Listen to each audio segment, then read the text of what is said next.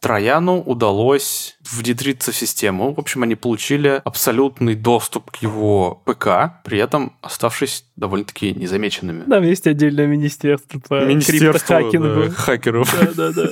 Просто боевик. Об этом должны снять документалку Netflix.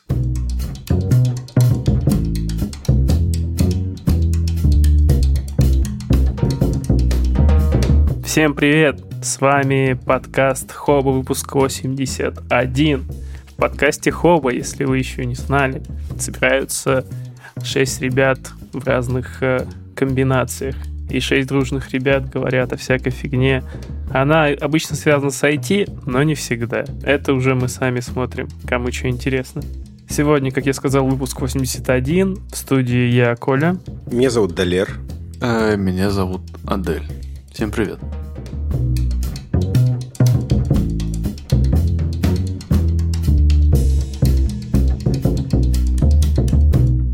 Ну что рассказывайте, как у вас дела? Мне завтра дают горячую воду. День Нептуна от муниципалитета. Двухнедельное отключение должно вот-вот закончиться. Я схожу в душ, я уберу ковш. Ура, ура. Кошмар. Я сегодня расчехлил iMac, забыл, как он называется, G3, кажется, 99 -го года или 2000 -го. Ну, в общем, когда Стив Джобс вернулся в Apple и вот эту капельку свою сделал. Я купил когда-то в Самаре в 2012 по-моему, году за 1000 рублей на Авито. И это, кажется, было лучшее мое денежное вложение, потому что сейчас на Авито оно стоит типа в районе от 20 до 180 тысяч. И я звонил в Fixit One, это, мне кажется, лучший сервис, который занимается техникой Apple в Москве. И в их магазине можно выставить на продажу типа за 30-40 тысяч. Вот. Доходность сколько получается процентов? О, жесть. С учетом инфляции? Даже с учетом инфляции, мне кажется. Я купил э, этот iMac за 28 долларов. Допустим, я вот выставлю за 40 тысяч. И продам... Ну, сейчас доллар сколько стоит? Ну, 60? о- официально. 60, э, да? 60? Не Ну, знаю, допустим. я на скидку сказал. Допустим, 60. И продам за 666 целых 666 периоде. Получается минус 28. 638 долларов я, получается, заработал. Нормально. Нормально. Круто, круто. Я нашел калькулятор инфляции, и с, за 10 лет он составил 105%. А, два раза. Да. Понятно. Нормально. Ну вот, случайным образом я вдруг оказался неплохим инвестором. А твои дела как, Адель? Хорошо. Вот. Новостей нет. Четко и по делу. Все свалили в отпуск, и на работе прям тишина. И делать нехер. Не знаю даже, хорошо это или плохо. Ну, э, вообще очень странное, э, конечно, время года. Я в целом такого только... ну, Я с таким только здесь столкнулся, что вот июль, даже если ты не берешь отпуск, все вокруг куда-то уехали, никого нет, ни хера не сделать. Если тебе что-то надо, это твоя проблема. Жди, пока все вернутся.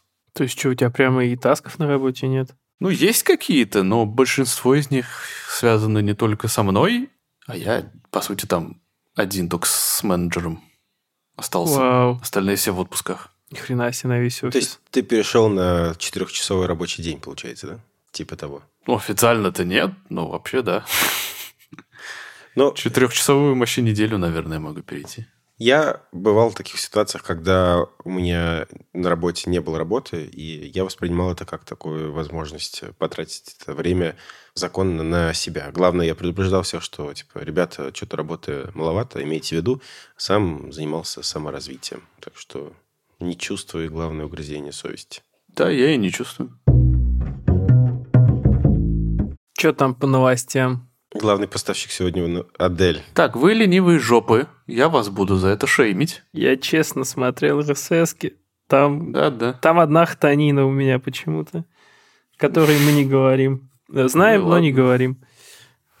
Да, сегодня там законов выпускали, конечно, Да. очень удручающих. Но не будем об этом. Ну да. Ну, начнем с хорошего. В общем, Google представили нейросеть под названием Minerva.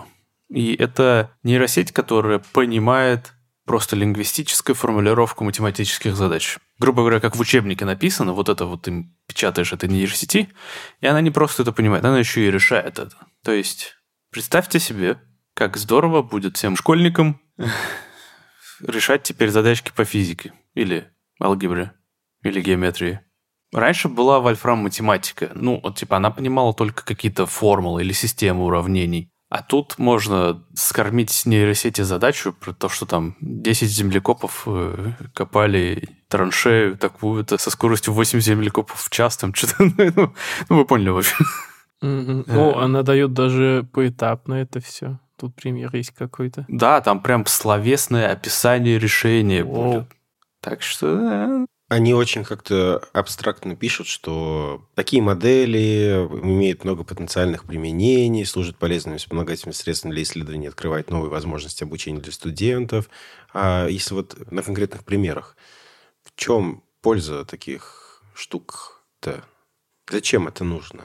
Это, наверное, как минимум хорошо для того, чтобы, не знаю, какие-то примеры генерировать более легко, более наглядно, может быть, описывать процесс сам решения задачек людям, которые, ну, типа, первый раз с такими задачками сталкиваются, тем же студентам. В качестве обучения или, может быть, такого наглядного примера, наверное, вот я так сходу вижу. Но вообще, разумеется, в идеале это, если она станет плюс-минус совершенной, хотя у нее сейчас просто хватает ошибок, она не, не, вообще далеко до совершенства. Но вообще э, представь себе, что ученый будет проводить какое-нибудь масштабное исследование, там искать бозон Хиггса, доказывать теорию струн, грубо говоря. Он это все свои трактаты, все научные труды просто в эту нейросеть захерачит. Она, во-первых, все это проанализирует, расшифрует, проведет расчеты, то, что есть человек бы, наверное, тоже мог бы сделать, но у него бы заняло это, опять же, там, тысячи часов. Так что, ну, не знаю. Если мыслить масштабно, то возможности, ну, поражают. Вторая новость. На самом деле, я не знаю, у меня очень похожие новости. Знаешь, я принес четыре новости. Первая похожа на вторую, а третья похожа на четвертую. Очень сильно. Супер связаны. Ну, по четвертой тут, тут в заметках целое сочинение написал. К этому еще дойдем. Вот. Просто вместе с Гуглом компания Meta, тут, наверное, следует сказать, что и продукты Meta запрещены на территории Российской Федерации. Но, тем не менее, эта компания представила тоже нейросеть, которая переводит 200 языков. И у нее очень амбициозное название NLB, что расшифровывается как No Language Left Behind. И у них обстоятельный такой масштабный план по созданию переводчика на все известные языки. В том числе там супер какие-то нишевые языки типа астурианского, лугандийского, урду. То есть там есть даже несколько забытых вообще языков, на которых уже никто не говорит. Ну, и, честно говоря, удивлен, что раньше никто этого не делал, но я прям супер этому рад. Мне интересно, есть ли там татарский. Прикол в том, что они собрали столько языков вместе, максимальное количество какое-то проработали. Типа масштабность. Наверное, да. Ну, и, и плюс это нейросеть, и теоретически точность перевода улучшается раз от раза. Ну ладно, татарский там уж точно должен быть. Он даже, даже в Google переводчике есть. Прикольно, что это на гитхабе лежит, это в какой-то лицензии распространяется открытой, наверное, получается, да? Ну да, это почти что open source. Любой может себе эту модель поставить и попробовать. А, MIT license, да, это, по-моему, что-то совсем Это совсем строгое, open source да? вроде. Угу. Так, а где языки-то? Куда а цитировать только обязательно надо авторство в коде, если будешь ее использовать. А, ну типа ссылаться в коде на... А, ну, это какие-то правила хорошего тона, мне кажется. Это ну да, да, да. Не строго. Круто. Вот я, возможно, неправильно понял э, суть проекта, но как будто бы это приближает нас к тому, что мы видим в Стартреке, когда они буквально без переводчика могут понимать разные расы, которые видят даже в первый раз. Я нашел татарский, там точно он есть. Татарский же очень популярный, мне кажется. Ну, относительно многих языков, э, мне кажется. Ну, на нем несколько миллионов человек разговаривают. Говорят, Это да. большое количество. Я так понимаю, что он способен переводить с одного языка на другой, даже если у этого языка очень мало... Ну, по, по этому языку маленькая база. То есть он может понимать. И потенциально, наверное, он может в будущем как-то уметь э, переводить совсем малоизвестные языки, может быть, да? Ну, это я, это я уже фантазирую на основе вот своей вот этой базы. Ну, Наверное. Плюс, э, я так понимаю, у них есть особая технология, благодаря которой даже вот эти вот языки с малой базой при помощи вот этих инноваций могут быть даже немножко как бы усовершенствованы. То есть они могут позаимствовать некоторые языковые конструкции из других языков и перенести их на вот этот не то чтобы не очень развитый, но не очень богатый, наверное, на такие конструкции язык. Интерпретируются языковые обороты, пословицы и так далее. Ну, наверное, тут как-то языки разделяются по родственности по отношению друг к другу, там языковые семьи, это группа, это все. И, возможно, да, один язык группе может помочь другому при переводе. Они заявляют об э, совершенной инновации в области анализа качества этого перевода. Есть э, такой бенчмарк под названием Flores, который позволяет э, понять, насколько точен был перевод.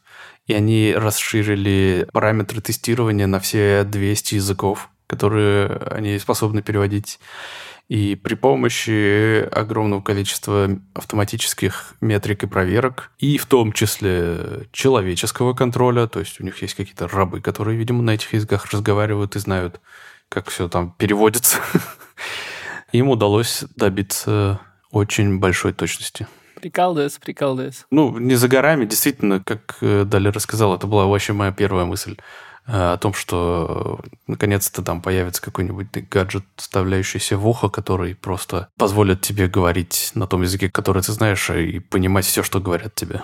Ну, сейчас же это работает через Google переводчик, что ли, или как-то, ну, типа, тут вопрос только в скорости Интерфейс неудобный. работы. Интерфейс неудобный, да, и все-таки скорость перевода не, не синхронная, будто бы. Скорость перевода может быть синхронной. Да? Просто вопрос в том, что, ну, типа, распознавание речи херовое, не, там, не считывается, там, акценты произношения, наверное. Ну, в общем, не знаю. В общем, может быть допилено на основе того, что мы сейчас видим. Так, что еще ты принес нам лентяем? Сегодня просто мы Расскажи, расскажи еще что-нибудь так Расскажи, как украсть 540 миллионов в крипте из, блокчейн игры.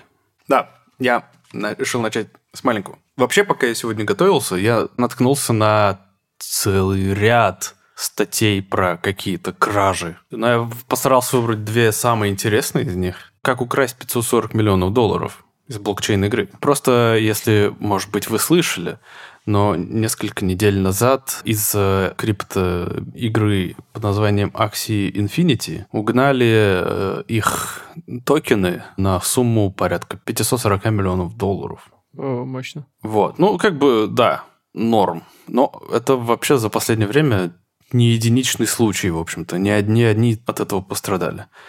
Вот буквально на этой неделе, сегодня, они выпустили статью о том, как злоумышленникам это удалось. Они провели расследование. И базовая проблема заключается в том, что ну, не надо быть, на самом деле, кулхацкером. И я еще потом дальше приведу больше доказательств того, что действительно кулхацкером быть не обязательно. Надо просто быть, э, как сказать, способным втереться в доверие.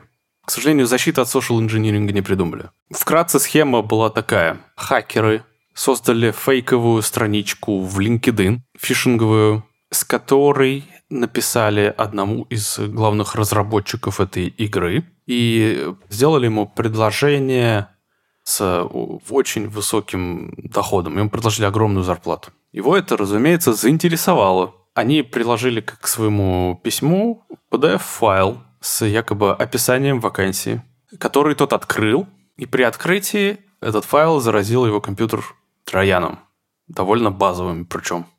Он этого не заметил, и Трояну удалось внедриться в систему. В общем, они получили абсолютный доступ к его ПК, при этом оставшись довольно-таки незамеченными. Им удалось какое-то время пошурудить на его компе и получить доступ к одному из валидаторов их блокчейн-системы. Кажется, Ронин, ну, если это кому-то что-то скажет. И через этот валидатор им удалось выйти на еще четыре. И это оказалось критической суммой, потому что там всего 9 было валидаторов, а у них под контролем 5 оказалось. И означает, что теперь они могли при помощи этих валидаторов отобрать любые транзакции. Потом просто перевесом голосов. И таким образом они провели несколько сотен транзакций на сумму 540 миллионов э, и вывели их на свои кошельки. Меня в этом всем напрягает то, как они смогли выйти еще на четырех валидаторов и захватить их через одного. Да. Вот это вот место заслуживает своего внимания в истории. Ладно, я понимаю одного там А социально почему- почему, Коль? заинженерить.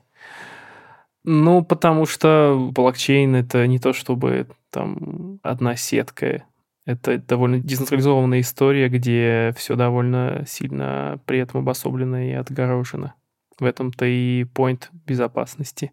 То есть э, транзакции всякие там туда-сюда ходят, это все подтверждается. Короче, это не то, чтобы вот э, у тебя есть сеть, там обычный самый, ты получаешь доступ к какому-то там а, админской учетке или что-то вот такое, и с нее ты рушишь все. Здесь более, большая независимость узлов. Вот это интересно. Но мне просто интересно, почему этих валидаторов было всего 9. Это же мало. Да.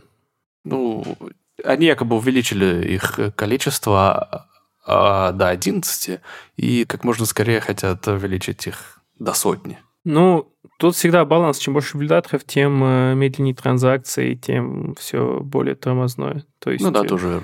Да. Axie Infinity — это топовый проект геймерский, поэтому у них адовые нагрузки, они, наверное, безопасностью немножко так пожертвовали, чтобы оставаться привлекательными, клевыми для миллионов-миллионов людей. И, кстати, я на них, на их на имя тоже не раз натыкался сегодня. Ну, в общем, спецслужбы США приписывают взлом северокорейской э, хакерской группировки «Лазарус». Блин, я о них слышал тоже когда-то в- при выборах в Штатах, что ли, что-то такое бы они всплывали при скандалах каких-то больших. В общем, эти ребята замешаны в огромном количестве кражей криптовалюты. И я так понимаю, они одни способны финансировать всю Северную Корею просто на своих доходах. Мне кажется, это там по-любому... Это легалайз в Северной э, у них да, в смысле, это прям государственная организация, я уверен, там в Северной Корее. Там есть отдельное министерство по Министерство криптохакингу. да, хакеров. Да-да-да. Я принес вам совершенно захватывающую детективную историю. В общем, это история о том, как совершили, возможно, наверное, самое крупное ограбление в истории. Тоже криптовалютное. В общем, в 2016 году какие-то неизвестные люди, хакеры, получили доступ к внутренним серверам торговой площадки Bitfinex. Они долго готовили свою атаку, несколько месяцев, порядка трех, как, насколько я понимаю, они ничего абсолютно не делали, просто следили за транзакциями, но э, делали это для того, чтобы получить доступ к ключам шифрования, естественно. И как только они их получили, они мгновенно изменили лимит, который там стоял на максимальную сумму переводов в день с двух с половиной тысяч биткоинов до одного миллиона. Это явно было больше, чем вообще на всей этой площадке хранилось. С запасом явно сработали. И, в общем, за три часа они вывели 119 тысяч 754 биткоина. Целых, в смысле. Однако куш, да. Вот. Им удалось замести почти что все следы. Они затерли за собой оперативную память сервера и все э, файлы, с которыми они взаимодействовали. Но компания этой площадки сразу же наняла огромную команду э, специалистов по безопасности для того, чтобы они проводили расследование.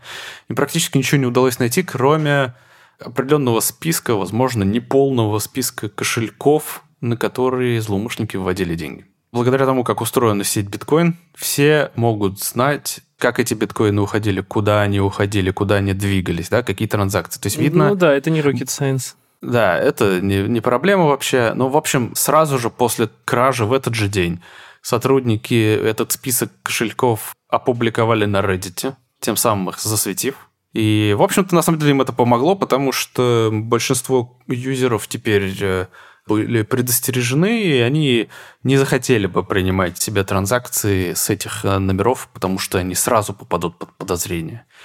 И таким образом эти средства на этих кошельках зависли. Зависли надолго. На 2021 год, например, долларовый эквивалент вот этого количества биткоинов был более 8 миллиардов долларов.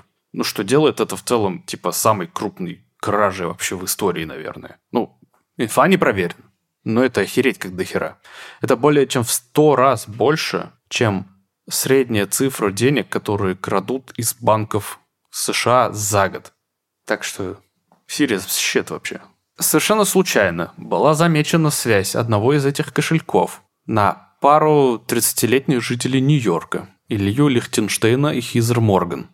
Собственно, их связь с этими кошельками доказать было тяжело. Я не знаю, каким образом они на них вышли, но тем не менее. За ними стали чуть-чуть наблюдать. И что из себя представляла эта пара? Там довольно подробное и очень забавное описание.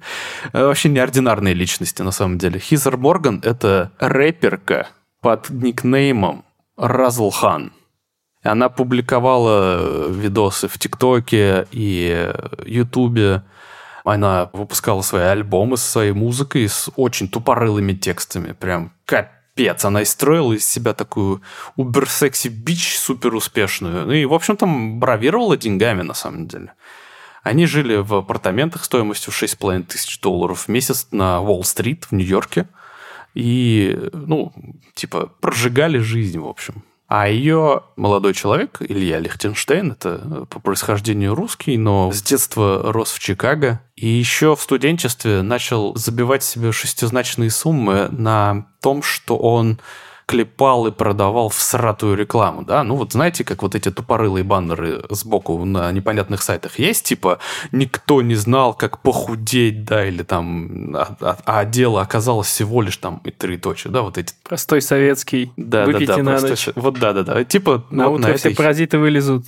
Да, вот э, оказалось, это само по себе вам смешно, а тем не менее сотни тысяч баксов он делал ежегодно. Ну, в общем, тоже поднял какую-то сумму, и к моменту, когда на него люди вышли из спецслужб, он был уже своего рода вот таким, как их называют, э, инвестором-ангелом.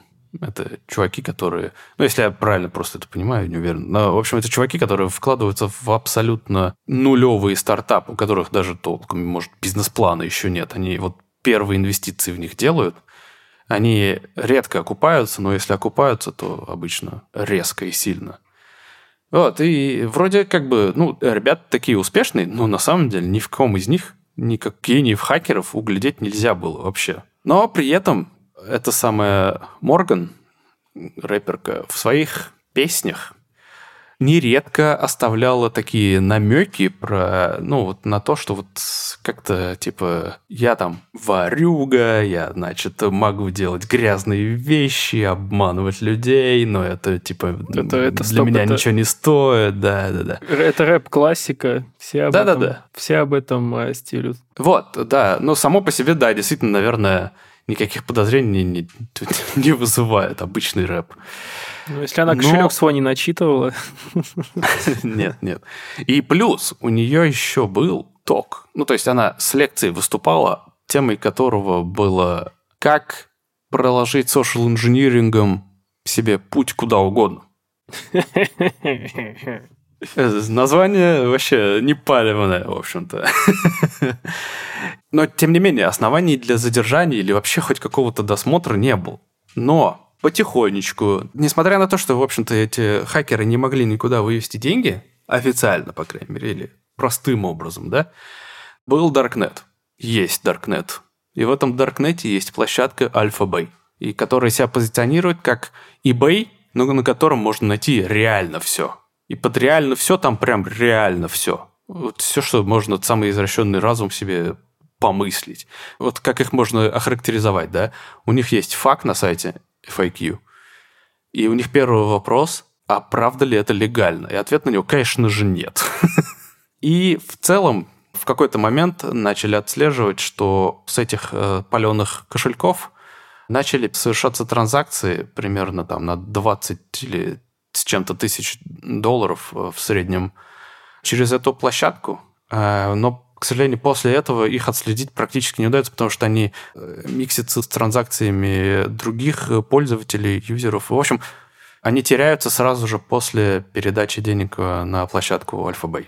Но за этой площадкой, оказывается, уже давным-давно наблюдало огромное количество спецслужб совершенно разных стран. И в какой-то момент удалось выяснить, благодаря расследованию, кто стоит за никнеймом Альфа-02. Он являлся владельцем этой сети, Альфа-Бэй. Выяснили, что им может быть некий канадец под именем Александр Казас. Он переехал в Таиланд и начал бесконтрольно скупать себе там имущество, ламборджини, все подряд. В общем, но прямых доказательств, откуда у него эти деньги не было. Но а, выглядит, конечно, очень подозрительно.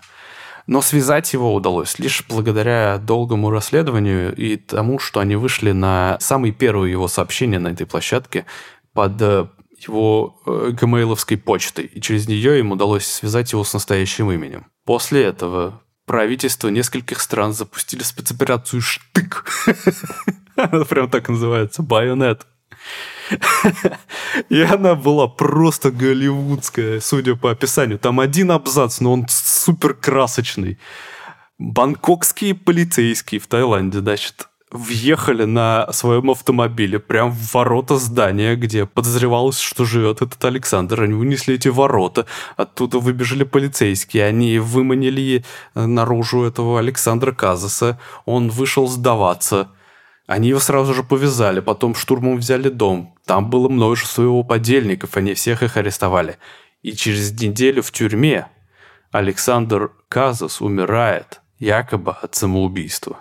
Но он оставил в доме незапароленный ноутбук, в котором был произведен вход в систему Альфа-Б от его аккаунта. И это админский аккаунт, у них сразу появилась э, информация о практически всех э, операциях, которые на этой площадке производятся.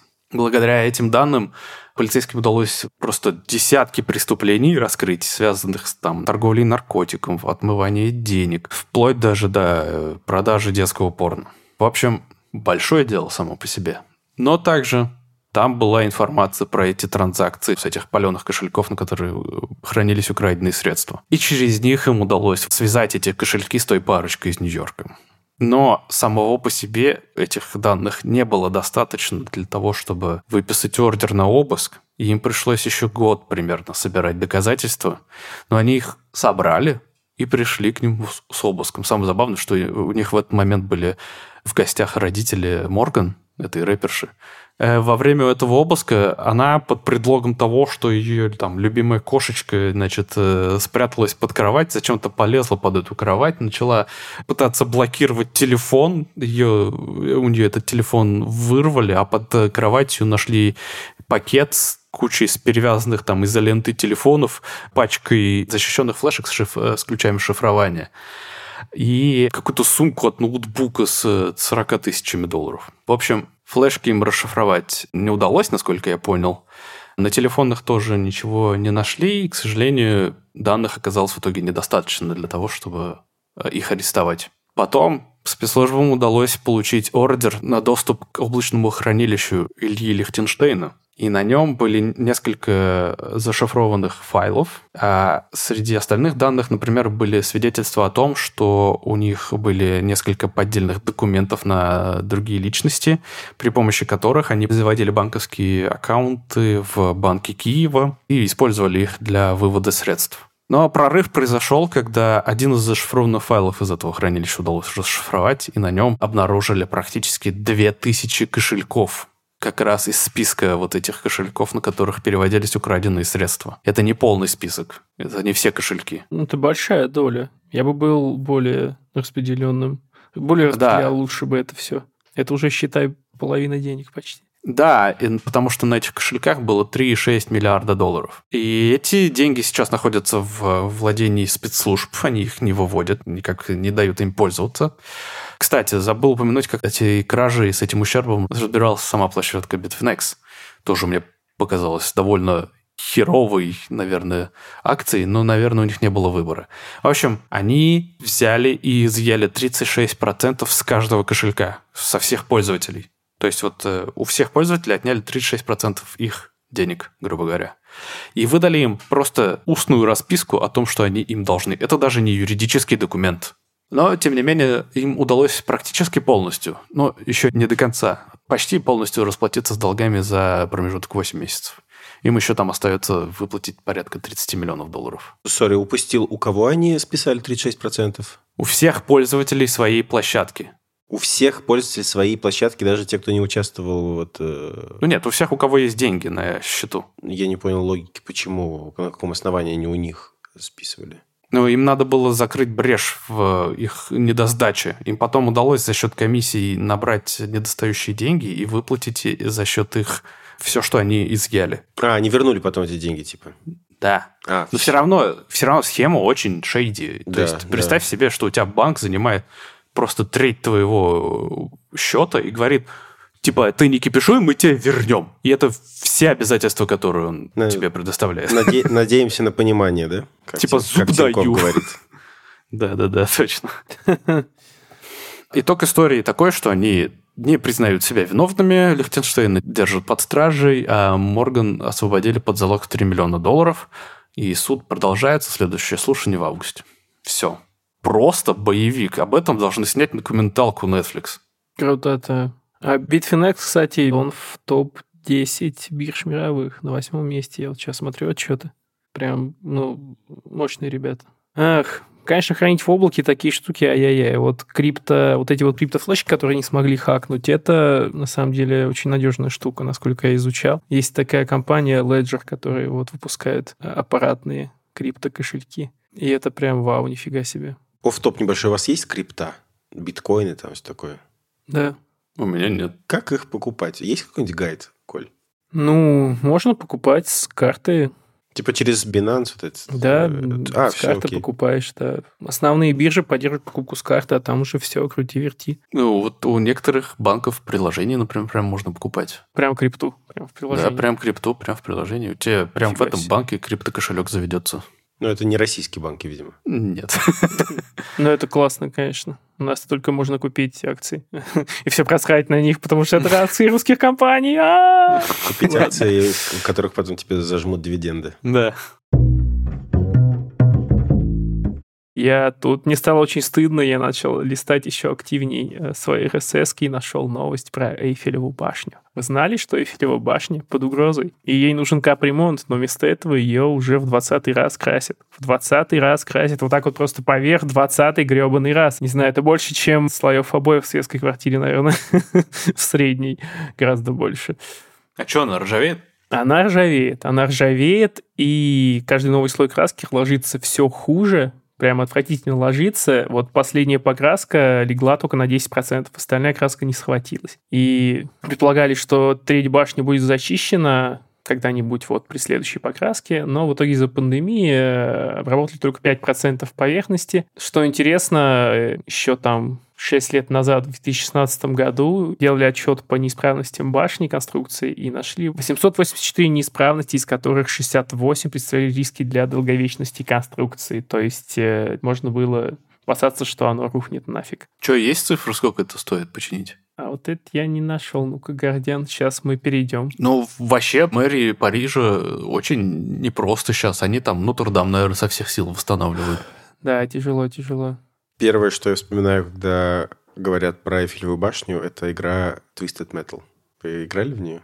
Да. Да. Там была карта с э, Эйфелевой башней. Да. Все, вот А, такой окей, вот. да? такой, вот- Окей. такой вот факт. В общем, опасно. Блин, был в Париже, когда не поднялся. Так лень было стоять в очередях, я в итоге походил вокруг и, все. Я бы, наверное, тоже не поднялся. Да. Чё Было обидно видел? терять, э, терять почти целый день, чтобы стоять в в очередях. Короче, переживаем за Эйфелеву башню. Да, очень сильно переживаем, какого хера. А ну почините же. Да, уже соскребите да почините, в конце-то концов. Я два фильма хотел порекомендовать. Я тоже плохо подготовился, потому что большая часть времени, э, что я читаю последние 4 месяца, это сводки всякие, поэтому вот... э, Но при этом э, удается иногда смотреть какие-то интересные фильмы и сериалы. И я хочу посоветовать сегодня два. Один фильм документальный, а второе – это, ну, почти что документальный, потому что основан на реальных событиях, сериал. Первое – это экранизация книги Тома Пикетти, это французский экономист, э, который посвящен э, экономическому неравенству в Европе и Соединенных Штатах, начиная с 18 века. Называется «Капитал в 21 веке». Я не читал книгу, но я посмотрел документалку, она есть на Кинопоиске, и это очень мощная штука. Вообще, в последнее время очень хочется больше времени посвящать вот именно изучению капитализма и кризису, в котором э, мы находимся. Ну, в смысле, кризису капитализма. Я надеюсь, что вот э, каждый выпуск, которым я буду, я попробую приносить кусочек какого-то знания вот про капитализм, про то, как это отражается на нашей жизни, и про историю, про настоящее, про будущее. Потому что вот я посмотрел документалку, и, ну, во-первых, она снята так очень мощно, что там э, супер хороший видеоряд, но в одно ухо у меня влетело, в другое вылетело. Плюс еще тема настолько сложная, что очень сложно это все удержать мысль. Поэтому я вот попробую если уж не получается сделать спецвыпуск, то попробую хотя бы маленькими кусочками приносить э, какие-то осмысленные единицы смысла в наши выпуски. Ну и, в общем, «Капитал в 21 веке» рассказывает э, про то, что вот неравенство, которое у нас существует в мире, и которое с каждым э, как бы, годом оно только усугубляется, это как бы не случайная штука, она является как бы неотъемлемой частью характеристикой капитализма. И там в книге и в кино утверждает, что вот пока капитализм не будет реформирован, это вот под угрозу ставит существование вообще каких-то демократических э, вот этих вот наших э, достижений.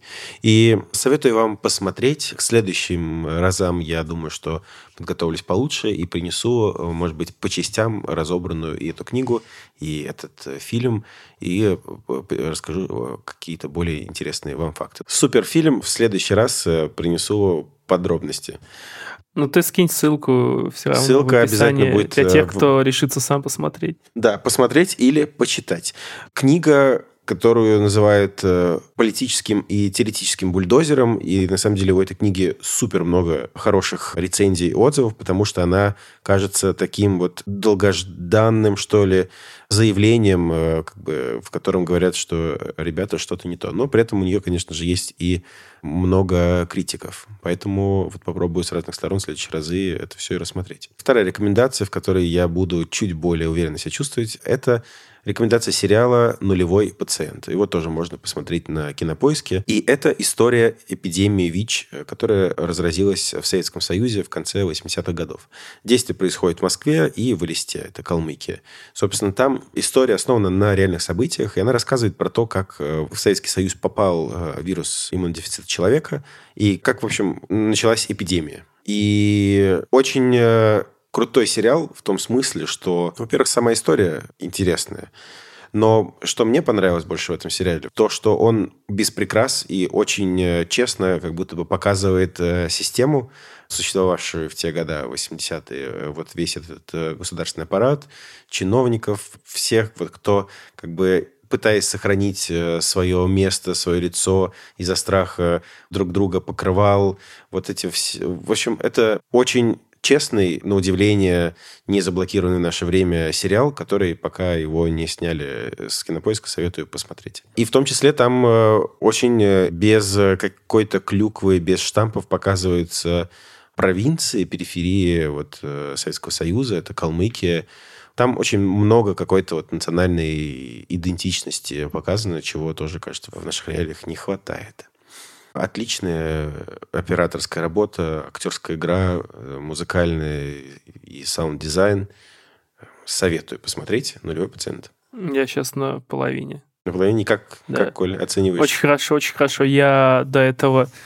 Мне постоянно вспоминается Чернобыль, который оригинальный был снят. Это вот, ну, близко по каким-то настроениям, вайбам. Мне очень нравится, что они примеряют эту трагедию, этот ВИЧ на разные социальные слои и разные стороны жизни. То есть там рабочие на заводе, там школа, семья, золотая молодежь в Москве. И как они все с этим сталкиваются, это перерабатывают, это дает прям такую большую картину. Это очень здорово. И плюс национальные какие-то особенности уклада жизненного. Восемь серий всего, так что нормально.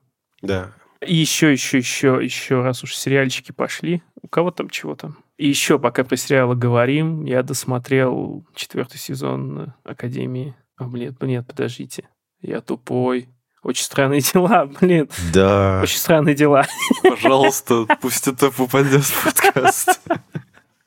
Очень странные дела. Очень странные дела. Я тоже да, вчера буквально да, закончил. это классно. И вот Охеренно. Мы сейчас, мы сейчас говорили про клюку, про клюку, и там показан Советский Союз, и это сделано хорошо. Который сейчас не, не кажется клюквой. Вообще. Да, это не выглядит как клюку, потому что плохо по-русски говорят только те, кто играет главные роли важные. А массовка подобрана очень, Очень здорово, круто, они говорят да. на чистом русском. И это замечательно. И, и там есть шикарная финальная сцена с э, Металликой, с песней Мастеров Папец. Ух, да. да. которую даже сама Металлика Охеренно. респектнула. Это великолепно Я вообще. прослезился вообще.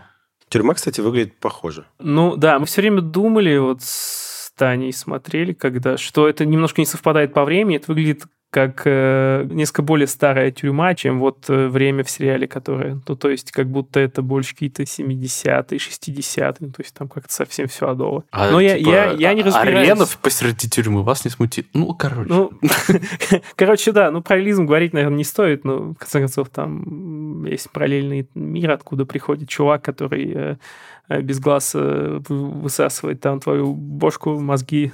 это вот Реализм цветочек. не очень, да-да-да. Дима Горгон, по-моему, называется. Клевый Мы его цветочком называем. цветочек. Будет пятый сезон, последний.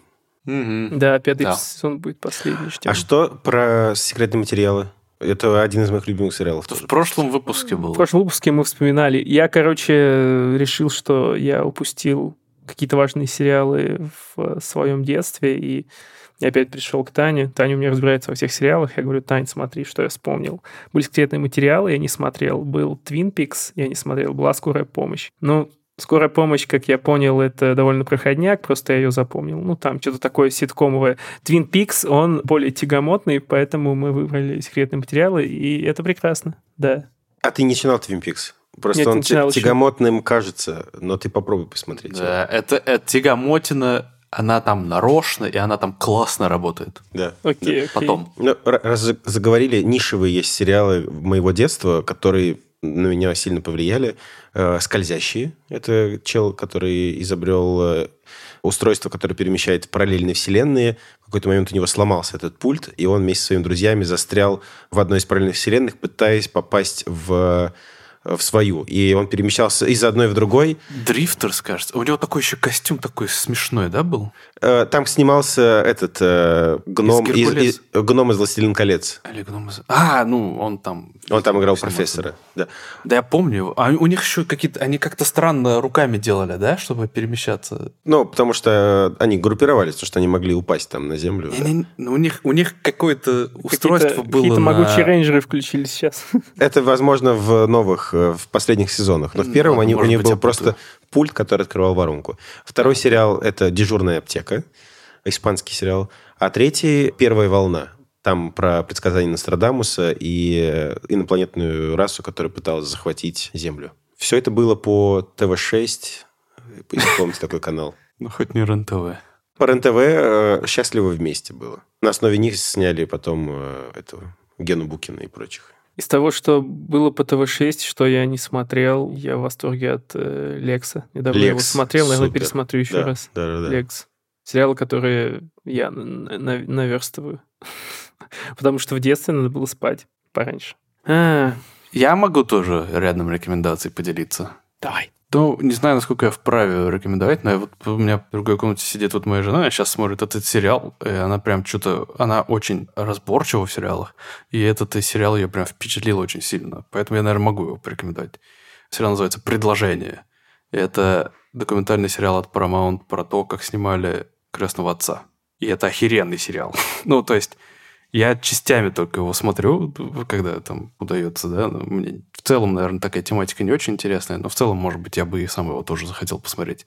Потому что там, во-первых, суперизвестные актеры, вы их всех знаете. Во-вторых, это действительно интересная история. Но я лично посмотрел два фильма. Первым я посмотрел, э, фильм называется «Mad God», «Безумный бог». И я про этот фильм знаю уже много-много лет.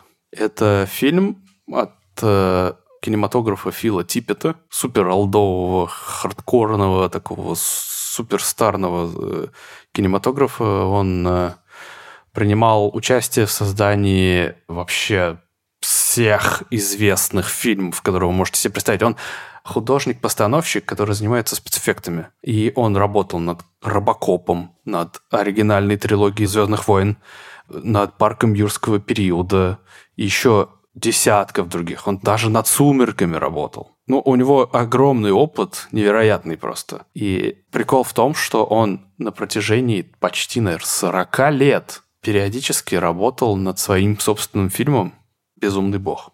Фишка этого фильма в том, что это стоп-моушен кукольный фильм. Полностью кукольный. Ну, если вы могли смотреть, например, это Уэса Андерсона фильм э, «Остров собак», например, да, это тоже stop motion фильм кукольный. Но этот фильм он делал практически в одиночку почти 40 лет.